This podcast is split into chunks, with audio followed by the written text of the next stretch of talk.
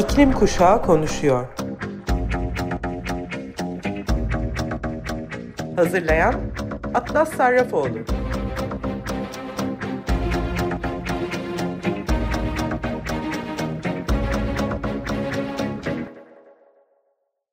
Merhaba sevgili Açık Radyo dinleyicileri. İklim Kuşağı Konuşuyor programını dinliyorsunuz. Ben Atlas Sarrafoğlu. 15 yaşındayım ve iklim aktivistiyim. Sizlere 2020 senesinden bu yana iklim krizi ve aktivizm haberlerinden bahsediyorum. Bugün de size hafta başında açıklanan ve çok önemli olduğunu düşündüğüm IPCC raporundan bahsetmek istiyorum. Üstelik bu raporun en önemli tarafı ise farklı ülkelerden bilim insanlarının 2030'a kadar yapacakları son uyarı niteliğinde bir rapor olması.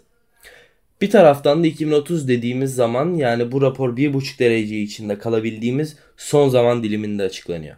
Şu anda 1.2 derecede bile dünyada ve ülkemizde yaşanan felaketlere bakınca 1.5 derece eşiğinin aşılması ise birlikte geri, geri dönülemez noktaya gelme ihtimalimizi geri çevirmemiz için çok düzlükteyiz. Dünyanın en yetkili iklim bilimi organı olan üst hükümetler arası iklim değişikliği paneli IPCC 20 Mart 2023 tarihinde yayınladığı sentez raporu ile 6. değerlendirme döngüsünü kapattı. Rapor iklim etkilerinin daha önce bilinenden daha düşük sıcaklıklara da dahi çok sert vurduğunun ve hükümetlerin Paris Anlaşması'ndaki 1,5 derecelik hedefin takip etmelerinin hayati öneme sahip olduğunu altını çiziyor.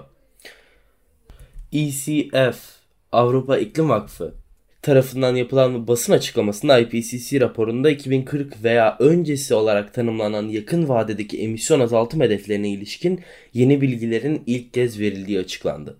1,5 derece hedefinin tutturulması için önümüzdeki yıllarda yapılması gereken emisyon azaltımı bu rapor ile güncellendi. Ve buna göre 2030 yılında %48 karbondioksit azaltımı, 2035 yılında %65 karbondioksit azaltımı, 2040 yılında 80 karbondioksit azaltımı ve 2050 yılında %99 karbondioksit azaltımı gerekiyor. ECF raporda öne çıkan bilgileri şu şekilde özetliyor. Fosil yakıtlara olan bağımlılığımızdan kaynaklanan insan kaynaklı emisyonların gezegene verdiği zarardan şüphe yok. İnsan faaliyetleri kesin olarak küresel ısınmaya neden oldu ve küresel yüzey sıcaklığı 2011 ve 2020 yılları arasında endüstriyel sıcaklıkların 1.1 derece üzerine çıktı. Daha yüksek sıcaklıklar aşırılıkla istikrarsızlığı ve öngörülmezliği beraberinde getiriyor.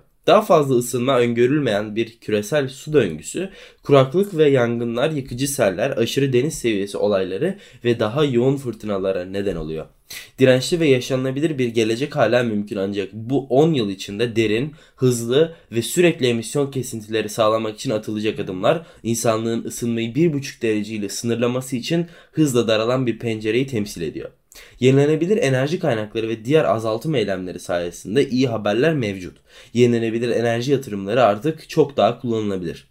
Giderek daha uygun maliyetli hale geliyor ve genel olarak kamu tarafından destekleniyor. 2010-2019 yılları arasında güneş ve rüzgar enerjisinin birim maliyetleri sırasıyla %85 ve %55 oranında azaldı ve lityum iyon pillerinin birim maliyetleri %85 oranında düşüş gösterdi.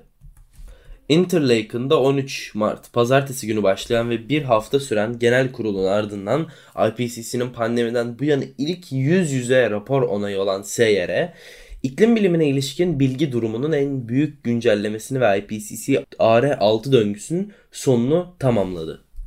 Rapor Birleşmiş Milletler İklim Değişikliği Çerçeve Sözleşmesi kapsamında 2023 küresel durum değerlendirmesine bilgilendirdi. Sentez raporu 3 çalışma grubunun her biri tarafından hazırlanan değerlendirme raporlarından elde edilen bulguların en üst düzeyde bir özetini sunuyor. WGI fiziksel bilim temeli WGII etkiler uyum ve kırılganlık ve WGIII iklim değişikliğinin azaltılması ve bu döngü sırasında üretilen 3 özel rapordan önemli bilgi hatları çeker. 1,5 derece küresel ısınma, iklim değişikliği ve arazi, değişen iklim, okyanus ve kriyosfer. Politika yapıcılar için özet 3 bölümden oluşuyor. Mevcut durum ve eğilimler, gelecekteki iklim değişikliği riskler ve uzun vadeli tepkiler ve son olarak yakın dönemdeki eylemler. Bu raporda yakın vadede 2040 yılına kadar olan dönem olarak uzun dönem ise 2040'tan sonraki dönem olarak tanımlanıyor. Bu üç başlık altında yer alan konulara bir bakalım istiyorum. Önce mevcut durum eğilimler başlığı altında yer alan açıklamaları sizinle paylaşmak istiyorum. Dünyanın şu anda karşı karşıya kaldığı sera gazı emisyonları ve bunların dünya ısındıkça yol açtığı etkiler, sürdürülemez enerji kullanımı, arazi kullanımı ve arazi kullanımı değişikliği, yaşam tarzları ve tüketim ve üretim kalıplarından kaynaklanan eşit olmayan tarihsel ve güncel emisyonların sonucudur.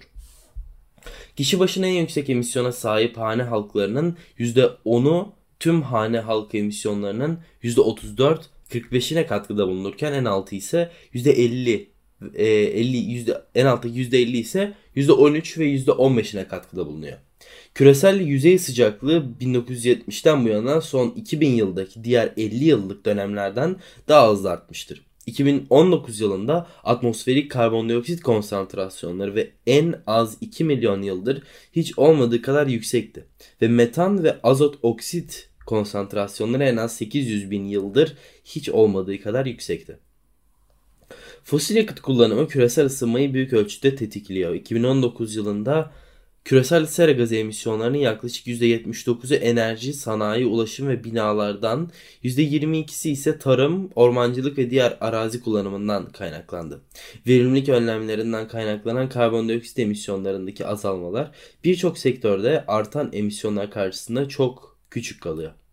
İklim değişikliği tahribata yol açıyor ancak bazı insanlar ve yerler daha fazla etkileniyor. Gezegenimizdeki yaygın ve hızlı değişiklikler hali hazırda her bölgede hava ve iklim aşırılıklarını etki, etkileyerek doğa ve insanlar üzerinde olumsuz etkilere sebep oluyor. Kayıplara aynı zamanda zararlara neden oluyor. Tarihsel olarak iklim değişikliğine en az katkıda bulunmuş olan hassas topluluklar orantısız bir şekilde etkileniyor. Yaklaşık 3.3 3.6 milyar insan iklim değişikliğine karşı yüksek derecede kırılgan bağlamlarda yaşıyor. Yüksek derecede kırılgan bölgelerde yaşayan insanların 2010-2020 yılları arasında sel, kuraklık ve fırtınalar nedeniyle ölme olasılığı çok düşük kırılganlığa sahip bölgelerde yaşayanlara göre 15 kat daha fazladır. Sıcaklıklar arttıkça ekosistemler zarar görüyor. Karada ve okyanusta türlerin toplu ölümlerine neden oluyor. Bazı ekosistemler buzulların geri çekilmesi ve Arktik permafrostun çözülmesi gibi etkilerin neden olduğu geri dönüşü olmayan bir noktaya yaklaşıyor. İklim değişikliği gıda güvenliğini azalttı, su güvenliğini etkiledi ve aşırı sıcaklıklar ölüm oranları ve hastalıkları arttırdı. Artan sıcaklıklar aşırı olaylardan kaynaklanan travma, geçim kaynakları ve kültür kayıpları ruh sağlığı sorunlarına yol açıyor. Aşırı sıcaklıklar Afrika, Asya, Kuzey Amerika, Orta ve Güney Amerika'da yerinden edilmelere neden olurken Karayipler ve Güney Pasifik'teki küçük ada devletleri orantısız bir şekilde etkileniyor. Bu iklim etkileri yaygın ve bireylerin evlerini ve geçim kaynaklarını kaybetmesiyle ekonomik zarara yol açıyor. Mevcut toplumsal cinayet ve sosyal eşitsizliği daha da derinleştiriyor. Artan farkındalık ve politikalara rağmen adaptasyon planlaması ve uygulaması ihtiyaç duyulanın gerisinde kalıyor. Uyum konusunda boşluklar hala var ve mevcut uygulama oranları ile büyümeye devam edecek. Uyum eylemleri küresel olarak eşit dağılmadı ve çoğu eylem çoğu uyum eylemi parçalı. Aşamalı ve sektöre özel yer aldı. En kötüsü kötü uygulanan uyum eylemleri maladapasyon, mevcut toplumsal ve ekonomik güç dengesizliklerini sürdürülebilir veya daha da kötüleştirebilir. İklim değişikliğine maruz kalan bazı topluluklar ve ekosistemler halihazırda adaptasyonun sınırlarına ulaşmış durumda bulunuyor. İklim için mevcut fon seviyeleri son derece yetersiz ve hala fosil finans akışları daha ağır basıyor. Adaptasyonun bizi kayıp ve zararlardan ne kadar koruyabileceğinin sınırları var. Ancak dünya emisyonlarının hızla azaltılmasının yanı sıra adaptasyona da öncelik verilmesi gerekecek kadar değişti. Uyum sağlamanın tahmini maliyetleri öncelikle gelişmekte olan ülkeler için bu konuya tahsis edilen mevcut finansmanı büyük ölçüde aşıyor. Aynı durum azaltım için de geçerli olup finansman tüm sektörlerde ve bölgelerde iklim hedeflerine ulaşmak için gereken seviyelerin altında kalıyor. Fosil yakıtlar için ayrılan kamu ve özel fonlar iklim adaptasyonu ve azaltımı için ayrılanlardan hala daha fazladır. İzlenen iklim finansmanının ezici çoğunluğu azaltıma yöneliktir ancak yine de ısınmayı 2 derecenin altında veya 1,5 derecede sınırlamak için gereken seviyelerin altında kalıyor. Mevcut planlar ve uygulamadaki boşluklar bizi tehlikeli bir geleceğe doğru götürüyor. AR5'ten bu yana azaltıma yönelik politikalar ve yasalar sürekli olarak genişledi. Ulusal katkı beyanlarının işaret ettiği 2030 yılındaki sera gazı emisyonları 21. yüzyıl boyunca ısınmanın 1,5 dereceyi aşması muhtemel kılıyor ve ısınmanın 2 derecenin altında sınırlandırılmasını zorlaştırıyor. Yürürlükteki politikacılar ise NDC'ler arasında bir uygulama boşluğu bulunuyor. 2020 yılı sonuna kadar uygulanan politikaların 2030 yılında NDC'lerin işaret ettiğinden daha yüksek küresel sera gazı emisyonlarına yol açtığı tahmin ediliyor. Bu durum düzeltilmezse 2100 yılına kadar 3.2 derecelik bir küresel ısınma ile karşı karşıya kalabiliriz. Yenilenebilir enerji kaynakları ve diğer azaltım eylemleri sayesinde haberler çok da kötü değil. Güneş ve rüzgar enerjisi kentsel sistemlerin elektriklendirilmesi, kentsel yeşil altyapı, enerji verimliliği, talep tarafı yönetimi, ormanların iyileştirilmesi ve ürün otlak yönetimi ve gıda atık ve kayıpların azaltılması teknik olarak uygulanabilir. Gelecekteki iklim değişikliği riskler ve uzun vadeli tepkiler. 1,5 derecelik eşik hakkında bildiklerimiz en iddialı ve Paris ile uyum e, tek yol. Yüzyılın sonuna kadar ısınmayı 1,5 derece civarında sınırlama şansını bize %50 olarak veriyor. Küresel ısınmanın 1,5 derece seviyesine ulaşacağı zamana ilişkin en iyi tahminler bu raporun 2040 veya daha erken olarak tanımladığı yakın vadede yer alıyor. Çok yüksek emisyon senaryosu SSP 5-8.5 hariç WGI yani Working Group 1 çalışma grubu 1 ele alınan tüm senaryolarda değerlendirilen ortalama küresel yüzey sıcaklığı değişiminin 1,5 dereceye ulaştığı ilk 20 yıllık koşu ortalamasının orta noktası 2030'ların ilk yarısında yer alıyor.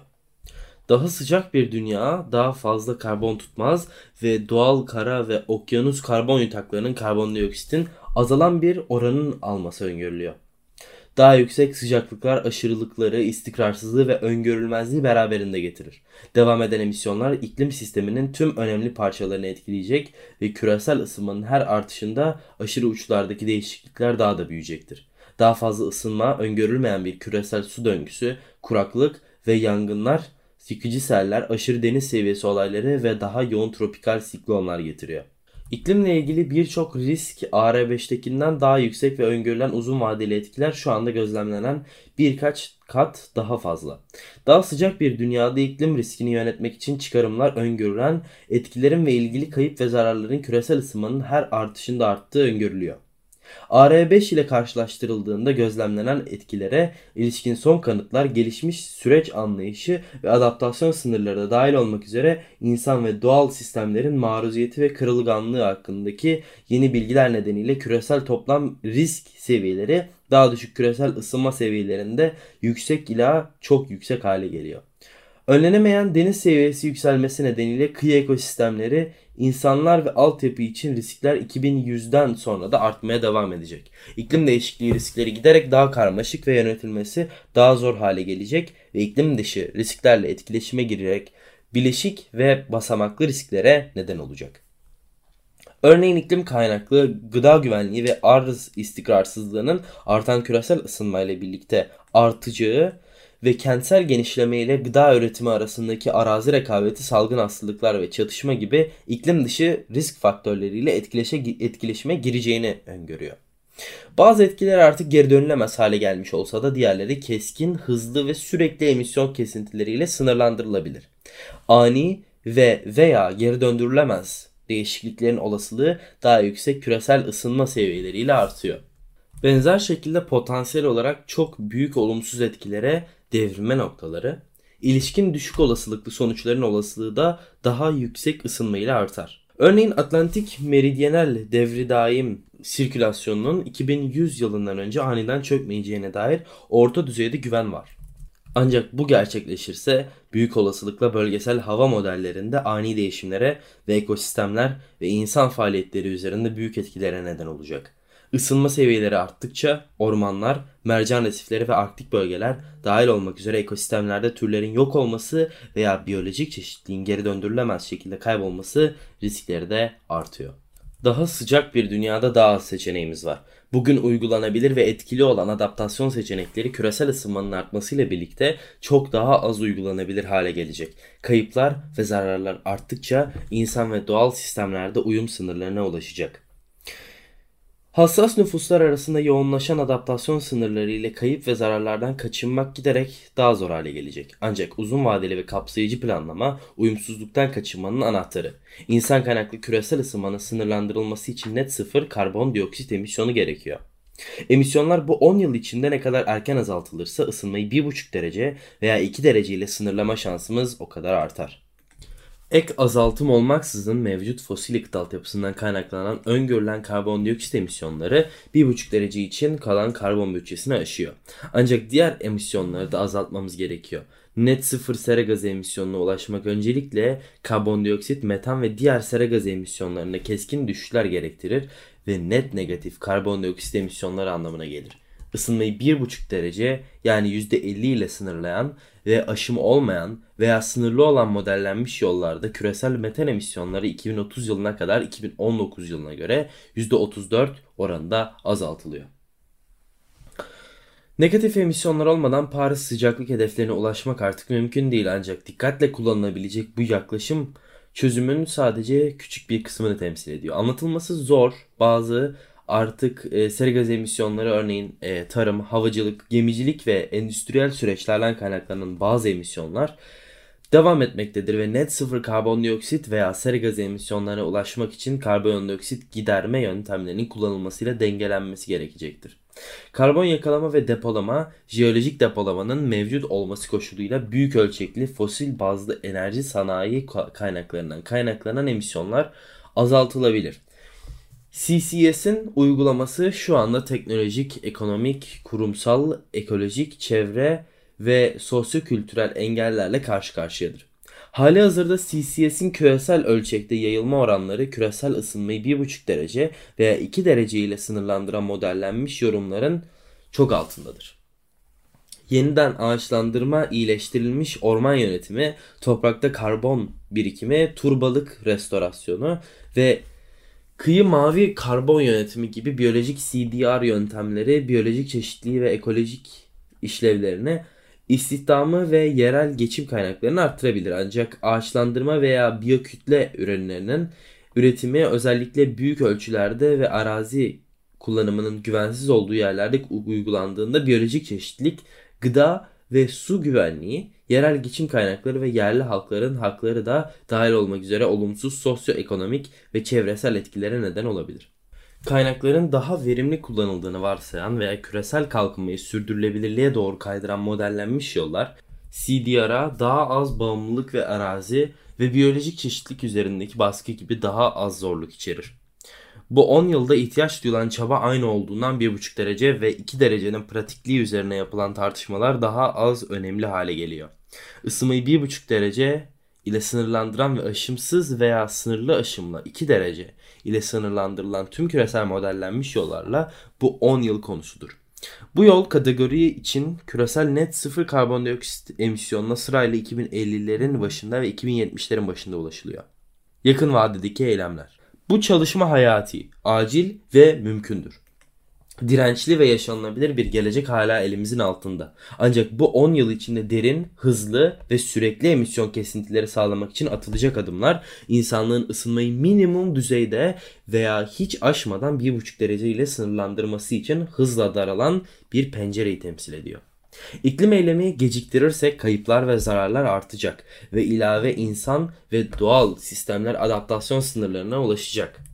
Uyum ve azaltım eylemlerinin gecikmesinden kaynaklanan zorluklar arasında maliyet artış riski, altyapının kilitlenmesi, varlıkların mahsur kalması ve uyum ve azaltım seçeneklerinin fizibilite ve etkinliğinin azalması yer almaktadır.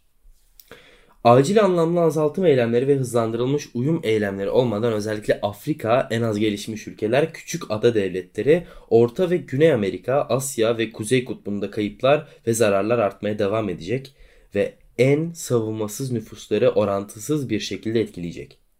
Bu 10 yıl içinde derin, hızlı ve sürekli azaltım ve uyum eylemlerinin hızlandırılmış bir şekilde uygulanması insanlar ve ekosistemler için iklim değişikliğinden kaynaklanan gelecekteki kayıp ve zararları azaltacaktır. Uyum seçeneklerinin uygulanması genellikle uzun zaman aldığından bu çalışmanın bu 10 yılda başlaması gerekiyor. Uyum ve azaltımı entegre eden kapsamlı, etkili ve yenilikçi müdahaleler uyum ve azaltım eylemlerinin birbirinden almak yerine birbirine fayda sağlaması anlamına gelebilir. İddialı bir dünyadan pek çok olumlu fayda elde edebiliriz. Birçok azaltım eylemi daha düşük hava kirliliği, aktif hareketlilik, örneğin yürüme, bisiklete binme gibi ve sürdürülebilir daha sağlıklı diyetlere geçiş yoluyla sağlık için faydalar sağlayacak. Metal emisyonlarına güçlü, hızlı ve sürekli azaltımlar yakın vadeli ısınmayı sınırlayabilir ve hava kalitesini iyileştirebilir. Adaptasyon, tarımsal üretkenliğin, inovasyonun, sağlık ve refahın, gıda güvenliğinin, geçim kaynaklarının ve biyoçeşitliliğin korunması gibi birçok ek fayda sağlayabilir.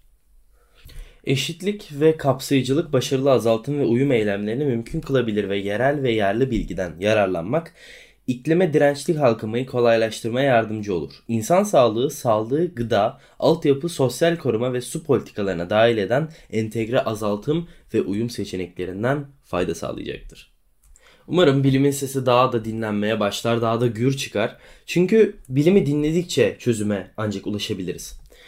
Ben Atlas Sarrafoğlu ve İklim Kuşağı Konuşuyor programını dinlediniz. Programı kapatırken bugün sizin için seçtiğim şarkı Will I Am'den SOS Mother Nature. Haftaya cuma tekrar görüşene dek kendinize ve gezegenimize iyi bakın. Görüşmek üzere.